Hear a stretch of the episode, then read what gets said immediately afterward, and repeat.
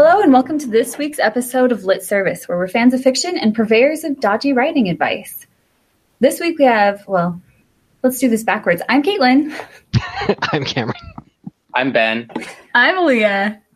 So, what I was about to say is that this week we have special guest Ben Grange, who is an agent at the L. Perkins Agency. We're going to talk a little bit about querying guidelines and word count and how to kind of meet expectations in the industry a little bit. It's something that I feel like I get questions about all the time, and I think agents do too. Since we have Ben here, he can tell us everything we need to know about querying. Yeah. Well, in the limited amount of time we have, I don't think I can get everything out there, but we can try. I kind of wanted to talk about those submission guidelines actually, because that's something that gets asked a lot. Tell us everything we need to know about submission guidelines. That's a much more limited thing. So this is pretty much like the perfect thing for me to talk about right now. I'm currently on paternity leave and closed to queries until September, and yet I still get queries every day, which I delete because that's what my website says will happen. So follow the guidelines. Seriously, there's not really any reason to not follow the guidelines. This is something that comes up at almost every conference that I go to. Panelists and writers always ask my advice about guidelines. And the only answer I really give is, you know, follow them. we are in the information age. Everything is on the internet, and I promise you, agents are crystal clear about how they want your queries. If you can find an agent's email address, you can find their guidelines on how to submit to them. So correct me if I'm wrong, but you're not just being petty and saying do it exactly my way or I'm not talking to you. I think if you're going to take on an author, it's a business relationship, right? You want to know that this person you're working with in a business environment can follow basic instructions. Yeah. It's not to say that if you mess up and you forget to do one thing that I ask for in your query, I'm going to just reject you offhand. But if you generally don't follow the guidelines and like say the guidelines are to submit your first five pages with your query and you don't do that. Like i'm not going to come to you and ask for your fir- first five pages especially if i'm not really that interested in your query but who knows maybe those first five pages would have you know intrigued me and i would have asked for more. So that's the that's the kind of thing you've got to really watch out for. Or like say agents don't want to have attachments sent on their queries and you attach something that's like automatic rejection right there. So you just really need to watch out for the big things that agents want or don't want in their queries. And I think it's like Cameron said, it's not about like being rigid and stuff. It's about making it as easy as possible for an agent to look at your work. I mean, you want to do yourself all the favors that you can. And so if they have a specific system of going through queries, then their query guidelines are going to reflect that. And if you throw a wrench into the system, they'll probably, because I mean, you guys get so many queries yeah, just like now, I'm not accepting queries for the next couple of months, but I still get a lot, and it's mind-boggling that people aren't even paying attention to what I'm looking for, what or or my life circumstances, you know, like what I'm capable of right now. Well, and it also sends a message because I mean, agents are interested in authors who specifically want them as their agent, and it's not just like a blanket email that you send to everyone. You want to personalize personalize queries. And so if you're sending, I mean, like in your situation, it's obvious they haven't even looked to yeah. see anything. So yeah. they should they've done their research that you're the one they want because they've looked at your website. Okay, well, let's move on. Um, some other things I wanted to talk about is word count based on genre. So let's talk about that really quick. I don't think we need to like go off and list all of the word counts that are for all of the different genres because it varies a whole lot based on whether you're writing adult or YA or middle grade and like within those genres, whether you're writing fantasy or like thrillers or whatever. So we don't need to go through and say every single one of those things because you can just look it up online. But why is it an issue even? It seems kind of, it's not arbitrary, but why does that matter to you as an agent, Ben? Well, I mean, to start, one of the first things that I look at in every single query is the word count. That's like one of the main things that I ask for especially when when writers ask me at conferences is what what should I put at the front of my query? And I always tell them you know the basic information about your book title word count genre all of that stuff. Because if you if you sent me a young adult epic fantasy that's 45,000 words I will likely screen over the query and pass mostly because that's about half the length that you want for a young adult epic fantasy. There's no way there's enough in there to call it an epic fantasy at 45,000 words or even a YA at that point Might be an epic picture book, Yeah, okay. really epic. Epic picture book. Maybe.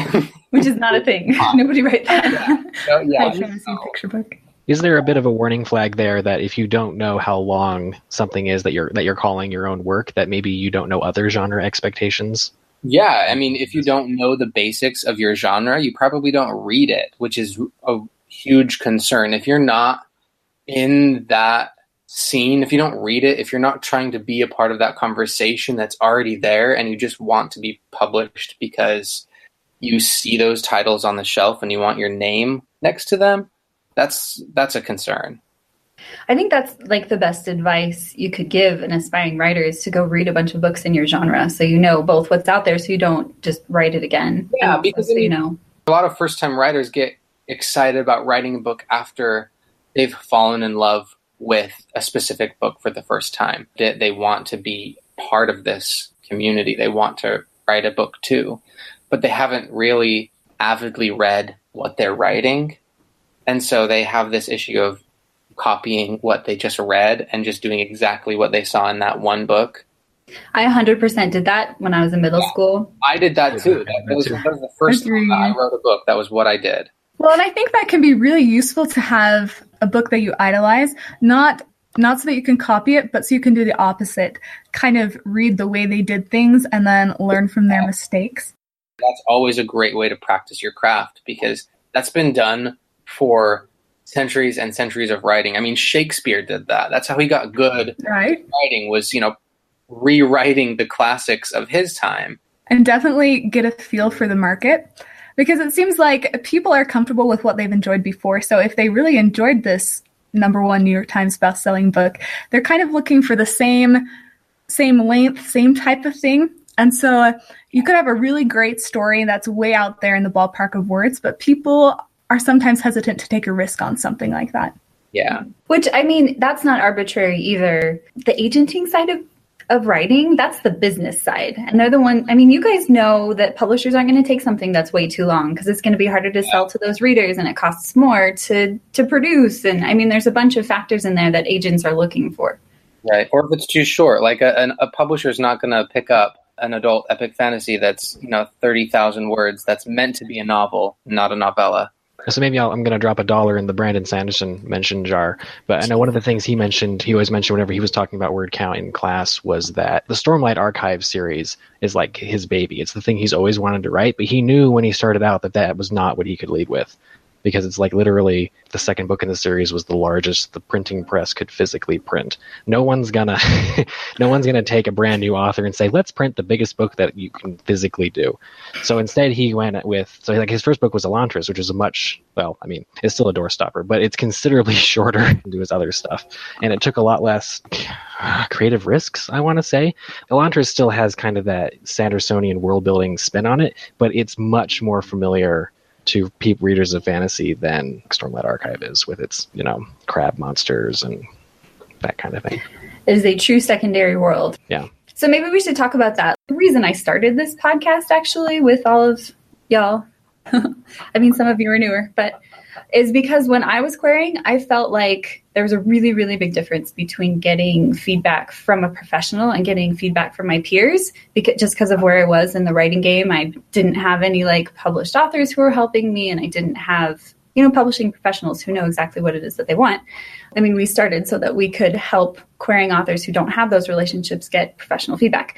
So if you find that your book is not going to fit within the conventions of the genre you write, how do you go about editing it? Because that's the first thing you're going to have to do before you query.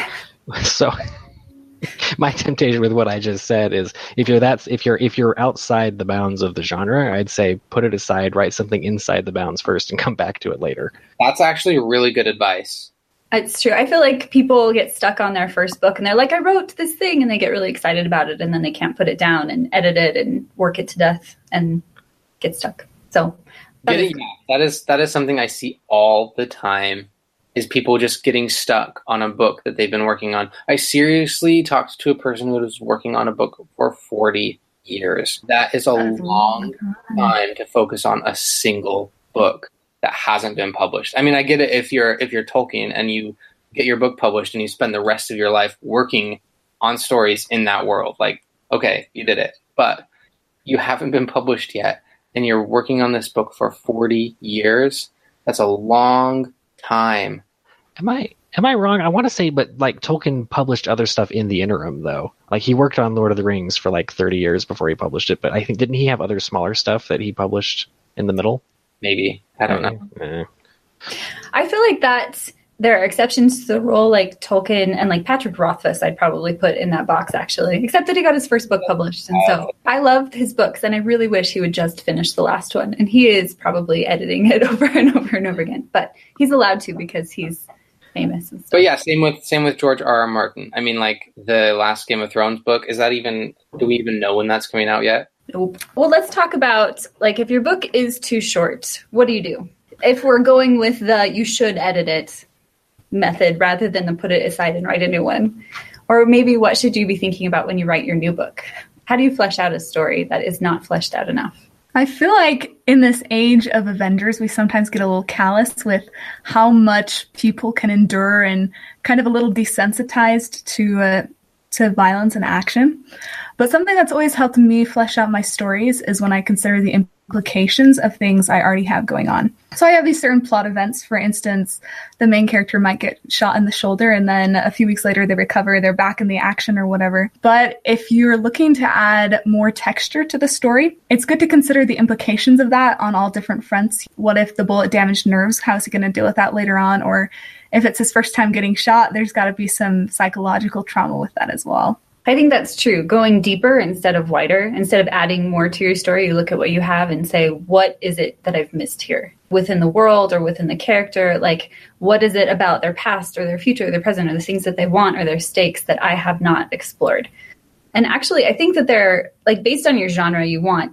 I mean, we just talked about this. There's significantly different word count expectations for genres. Books that I see as quite similar, but being in totally different genres are The Hunger Games and Red Rising mm. which is essentially the same story. It's teenagers being thrown into a situation where they all have to kill each other. The Hunger Games is definitely YA dystopia, and Red Rising, it's also on Mars, so you know, it's science fiction, but it's definitely an adult book because of the time that the Brown spends developing the characters and how much time he puts into the like the depth of the characters and the relationships it's definitely much more fleshed out as far as how the characters relate to one another and where they come from and where they're going. In the hunger games katniss is a really fleshed out character and we care about like peeta and gale but like Do i we?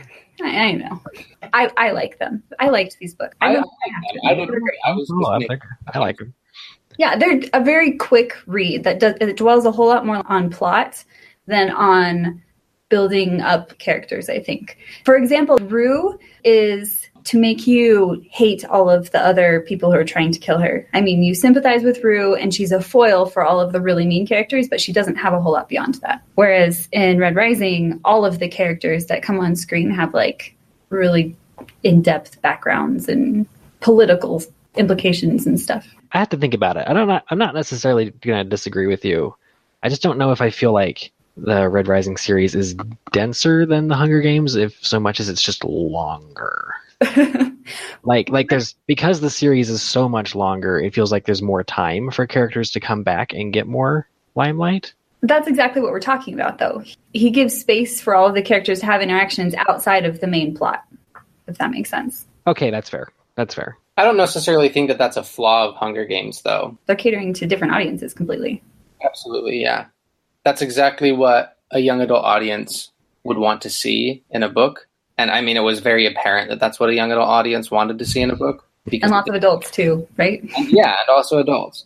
Yeah. I think you're dealing with attention span. Like, and I don't think that because you like the Hunger Games, you can't like Red Rising or whatever. Like, genres aren't exclusive, but they're definitely meant for different styles of readers and and attract different kind, types of readers. People who like the Hunger Games might not like Red Rising, even though it's a very similar type of story because it's longer. Did Personally, I think really though, if a book is too short, if we're going to come back to like fleshing out a story that you want to write or that you've written that falls short of the traditional or ballpark word count, you're facing a lot of different issues in here. It's not just one fix that will give you whatever you want, but I think the main thing that I would look for in a book like that is probably character development. There's probably a lack of development in the character taking place. Because if you just look at any book, the plot, no matter if it's character driven or plot driven, but the plot is a direct result of multiple characters interacting with each other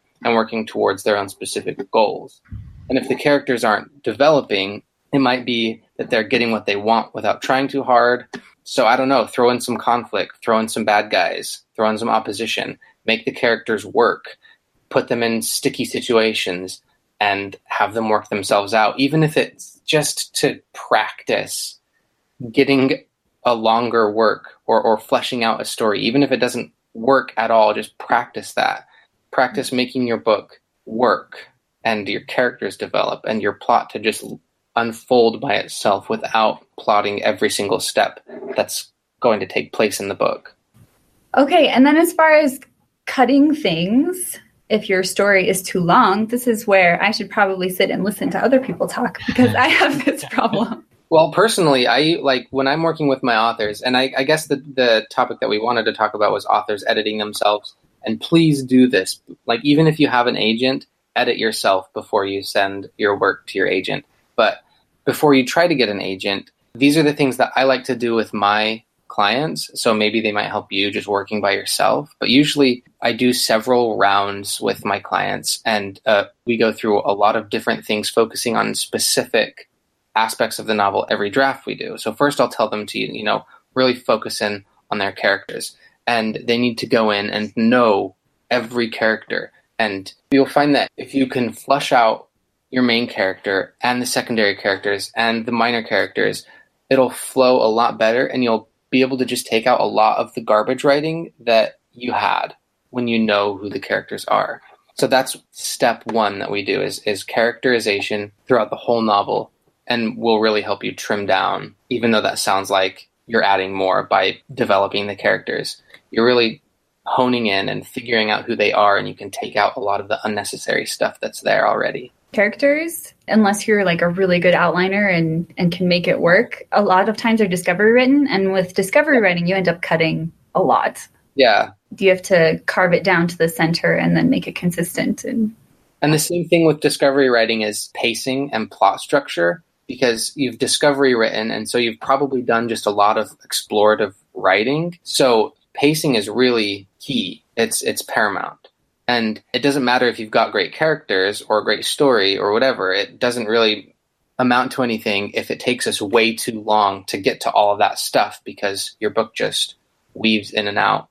So cutting things, even though it hurts sometimes because you loved it and you went on this adventure, if it doesn't really help, if it doesn't move the book forward, chances are that it should be cut. That's exactly what people are talking about when they say kill your darlings. They don't actually mean take all the things that you like out of the book and then get rid of them. Yeah. They, they mean go through and really look at your story and see what is important and what is just on the side. And then, based on how much space you have in the genre you're writing, take out all of that side stuff, even if it's stuff you like and even if it's good writing. Yeah, absolutely. But sometimes I think editing yourself means adding things into the book too. So when you're cutting, be sure to make sure that the things that are supposed to be there are there like setting and sense of place. If you're cutting a whole bunch of things throughout your book, but you haven't really taken time to do a sense of place revision, that's going to fall short. Uh, setting, sense of place, world building, all of these things are super important to immersing your reader in the world of your story. And sometimes after you've gone and slashed everything, adding those things back in or adding them in at all is in- incredibly important based on our time, we probably need to move on. Is there anything extra special that we wanted to add to this portion of the podcast? I think I want to say one more thing because it's super important. It will help your writing so much. Is that when you're done with your book, chances are you can cut even more by just going through and looking at every single sentence in your book and taking out one word that doesn't need to be there. Because if you've got like two to 5,000 sentences in your story, that's a lot of words that can be cut and get your book a lot tighter and neater and cleaner. I yes, I can identify with that definitely. Anyway, we should probably move on to the second part of the podcast where we critique a first chapter. Just so you know, if you'd like to check out the text of the submission as you listen, it is currently on our website for you to look at with all of our comments. If you would like a first chapter critique from us, you can submit all of our submission guidelines, which you should follow, are on our website, which is litservicepodcast.wixsite.com slash litnation. So the submission we talked about this week is about a girl who moved to Budapest to do some genealogy. She wants to find out about her family history, and she can see ghosts. She has a special ability to see them and talk to them and has a relationship with her past family members because she's been able to talk to them. And as she gets into her apartment, she yeah. sees a ghost that she doesn't recognize who seems much less interested in being nice to her. So things that we like. I mean, so speaking of the first sentence, I have to confess myself a fan. Uh, it reads, "A ghost lingered near the entryway of my new Budapest apartment." I feel like there's a lot of information there. It has the word "ghost," which for me is always a plus. So we know where we are. We're in Budapest, and we also know whoever this is, they're old enough to have an apartment. So I think that's and that the apartment is new. We're probably getting a hint that she just moved there, maybe. I'm stealing Cameron's thing that he wrote down because I had it written down too. I really love synesthesia type details where you associate colors with smells or with um, other images or other you mix senses. And there's a really great line that says there's a oh, delicious oh, me. deep. Oh, it wasn't you? It was Aaliyah. Stole my color. I'm purple this week. You're purple this week. Can you tell we color code our outline? Okay, so Aaliyah said, so it's good that I'm saying this because she's not here anymore. Delicious deep red scent of someone cooking goulash, which I feel like it hits me in a bunch of different places and I know exactly what they're talking about. There is a lot of really great setting and I also really Ilya said this, but I really liked the twist at the end, which we are going to spoil for you because it's just the first chapter where we have her trying to talk to this ghost and the ghost telling her that she the main character herself is a ghost and then the ghost exorcises her, which I think is great. Yeah, I mean, I think the author did a great job leaving the first chapter on a cliffhanger because we don't really know exactly what has happened here. We're left kind of in the dark. Well, we don't really know if the main character is a ghost, or we don't know if the ghost she saw was human. We don't really have any answers right now to move the plot forward. And so it I mean it's an instant page turner right there. So I think the author did a pretty good job at the end of the chapter. It's the good kind of questions, not the kind of questions that make mm-hmm. you want to close the book. Yeah. I thought the author did a really good job sprinkling details about the character through the way they describe things. The fact that she opens up with being able to describe the ghost dress is from a Renaissance festival, or oh, I'm I'm losing other details, but like the fact that she speaks some Hungarian is that by the time it mentions that she's doing like an anthropology or history type major, I'm like, well, of course she is we've already been shown through the way she observes the historicalness of everything going on that this is someone who's educated. And the writing itself is pretty polished. There are a couple minor errors, but the voices developed. The writing was skillful. I really like where the story starts. So not just not just like the opening sentence in itself, but the whole the whole setup of her moving from what had been her life to straight in the moment of arriving where she's going to live now. I think it provides a really great stage for showing who she was and where she, and who she's hoping to be. I think that mm-hmm. combination is is great for an opening scene. So let's move on to things that might need a second look. I feel like at the beginning, there's a whole lot of interiority. There's a whole lot of thinking about the past and why she's there, which you do need some of because we need context for how the story is starting and why the character is where she is and why she's doing what she's doing. But there was just a lot, and it seemed very heavy to me. I'll agree that I, I mean I I noticed that there was a little more. There was enough that I noticed, but I was okay with it. I didn't really notice all that much, so okay. I'm alone. I must not read this genre enough. I also felt like, and you guys can disagree with me if you want, that I really liked a lot of the sensory details that were added, but I felt like that they were presented in a way that made me think I needed to remember all of them. They're all given in like individual sentences. For example, when she first sees this ghost in her room, or I guess it's the second time she sees the ghost in her room, she says, The floor polish smelled of lemons. And then she introduces herself. She says, My name is Maggie. Who are you?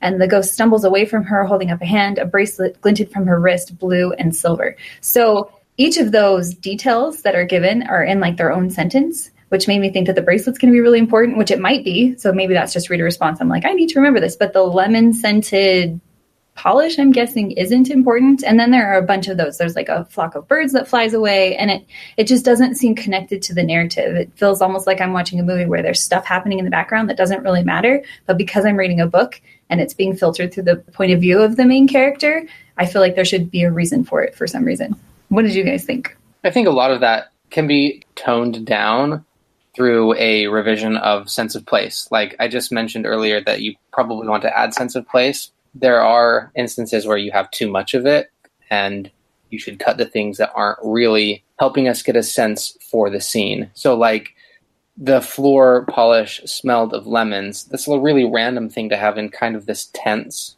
moment unless the floor polish smelling of lemons is going to be like crucial to her not being exorcised by this ghost or something in the next chapter. I don't know. So even if it's crucial, though, you want there to be a reason for her to notice it in the moment. Right, yeah. You're calling attention to the floor when this ghost is about to do something crazy to her and it's it's kind of a mixed it's distracted action. Yeah, it, yeah. I actually think along with that that there in the details that are given there's a lot of like I mentioned at the beginning, there's a lot of interiority. There's a lot of her like thinking about her past and stuff. But it's double stated a lot of times. And actually, I'll post my notes. And so you can see places where I felt like things were stated more than once. And then sometimes I felt like it was inconsistent. Like she mentions that her um, mother had the, a gift as well. She could hear ghosts, she couldn't see them and that that had gotten her killed which i was like oh that's really super interesting and i want to know more about it. And then she kind of like just moves on. She's just like super happy about everything. The details about her dad and her grandfather not wanting to talk about ghosts because of what had happened to her mom. At first she says i'm here for the ghosts. I'm here in budapest because i'm really excited to connect with my family and see ghosts. I'm hoping that they'll come back and then later on, when she meets this less nice ghost, she's like, "I guess I don't mind the ghosts." And so I just felt like her um, her thoughts were a little bit inconsistent about some things. I did want a little bit more of a grounding in her gift or ability to see ghosts and why it was important to her character and her family. There was there wasn't really enough there for me to latch onto and get excited about, get connected to. And I know it's just the first chapter, and you don't need to give me every single detail about this paranormal system that you have made for your book, but there was just not enough. And I think like sentences like when you're explaining the ghost to the reader to, for the first time, and you've got a sentence that says something like, especially because the driver didn't acknowledge her, referring to the ghost, you're taking time to say that the main character can confirm this is a ghost because the cab driver didn't acknowledge that she was there. I mean, that's not really a good enough, I guess, sentence for me to, to to get to know this this character or to to get to know this world. I mean, people don't acknowledge other people all the time. It doesn't make them ghosts.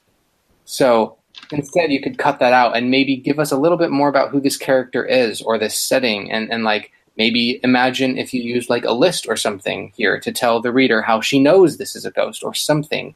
Give me a bit of personality here. There was something else about the ghosts that I was a little bit confused about. She, so she first sees this ghost out on the landing, and she's very specific about saying the ghost is not frightened or. The ghost is kind of just ambivalent at the beginning. It's just mm-hmm. there. And then when the ghost appears in her actual apartment, there's a really a big change. The ghost is scared. The ghost like screams her out of her apartment. And that seems like a really big change. And the main character doesn't seem to notice that the change occurred. And so I was confused about like whether I had misread the beginning or like, I don't know. It just didn't seem consistent. I mean, that's one thing that I was game to keep reading and see. Well, I kind of had the same sense too, though, because the ghost switch was like super quick and we didn't know what triggered it. Obviously, because this is from the point of view of the main character, but if you keep it that way, you might want to cue us in as to why it was like that. I'd be okay with the switch. Like, I would even be okay with not knowing what caused the switch, as long as the main character is like, "Oh my gosh, she switched." Yeah, like that's if, true. That, just like acknowledging it, hanging a lantern on the fact that it's not random. I was just going to say there were a couple of weird things in the prose itself like there were some typos on the first page, which is a big red flag for me as a as a, an agent. If I see a bunch of typos I'm just to pass on it because the author obviously didn't go over the first page that they are sending specifically to me. But there are other things that make me feel like the author might be trying a little bit too hard to come up with metaphors or similes or comparisons. Like specifically states at one point, hope flickered under my tongue. And I'm not exactly sure what that means. Like, I've never felt hope under my tongue before. I liked that one too. Don't try so hard that things don't make sense and if you notice something in your writing that doesn't make sense, you should probably just take it out. I don't know, just one last thing. Like, I know this isn't a huge deal, but does this really need to be titled Raven King? Because The Raven King is the title of a very popular number one New York Times bestseller. So that's a good research. Thing. Yeah, like maybe maybe don't submit this with the title of Raven King. Um, but titles are titles are important to me. Like as an agent, I'm trying to sell a product to a producer. That's basically what we're doing. We're selling a book to a publisher as a product that they can sell to consumers. And the title of a of that product is, you know, the what people are going to see. And if it if it's not thought through by the author before it comes across my desk, like it doesn't have to be the final title, but I, I really want you to put some effort into that title. Like, what does this title mean to you? Why is this title important to the book? And maybe not use the title of a New York Times bestseller. I feel like it's probably a good idea in general. At least this is something I try to remember to do is Google any and all proper nouns that you yeah. use in your book and make sure there's not some association you're not aware of. Yeah, I do that a lot too. Is is especially with names of characters like just is there are there other books out there that have the same main character as the name that I'm using right now? And if so, what connection do they have to the genre or the audience or whatever? Yeah, you don't want to accidentally submit a uh, vampire romance with the main character's name of Bella. It's not going to fly. Yep. Originally, Twilight was named Forks. Yeah, and that probably would not have sold as well. So we've been really business side heavy today. I just want to say that when you write your first draft, make it exactly how you want, and then you put it aside for a while, and then you go back and look at it from this perspective. So this is the revision side where you need to be thinking about marketing and about, or not marketing, but about selling your book as a product. So that doesn't start at the beginning though. If you're just drafting for the first time, don't worry about this stuff yet. Agreed. I also feel like titles are a lot like first chapters in that most likely what you that. think it should be titled is going to be different by the time you finish yeah. the book. Mm-hmm. So. Mm-hmm. We should probably get things wrapped up here. So if we don't have any other feedback, I'm just going to conclude. Thank you so much for coming on, Ben. We should be seeing more of Ben over the next couple of months. Our next episode in two weeks, we are going to actually have a bunch of special guests. We're talking about different publishing models. So we'll have a group of authors who've been published in different areas of the industry. We'll have somebody who's with Amazon's traditional publishing company. We'll have somebody who's self published, somebody who's with a smaller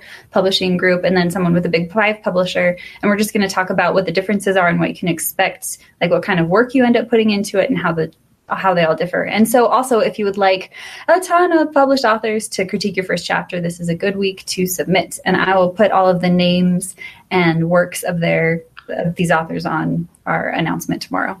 I also wanted to remind you that this podcast is both a video and a podcast. So you can either watch us or you can listen to us on Apple, Podcasts or whatever app you use. Please remember to subscribe so you don't miss any of our shows. If you want to talk to us, you can find us on Twitter at Lit Service or on Facebook and Instagram as at Lit Service Podcast.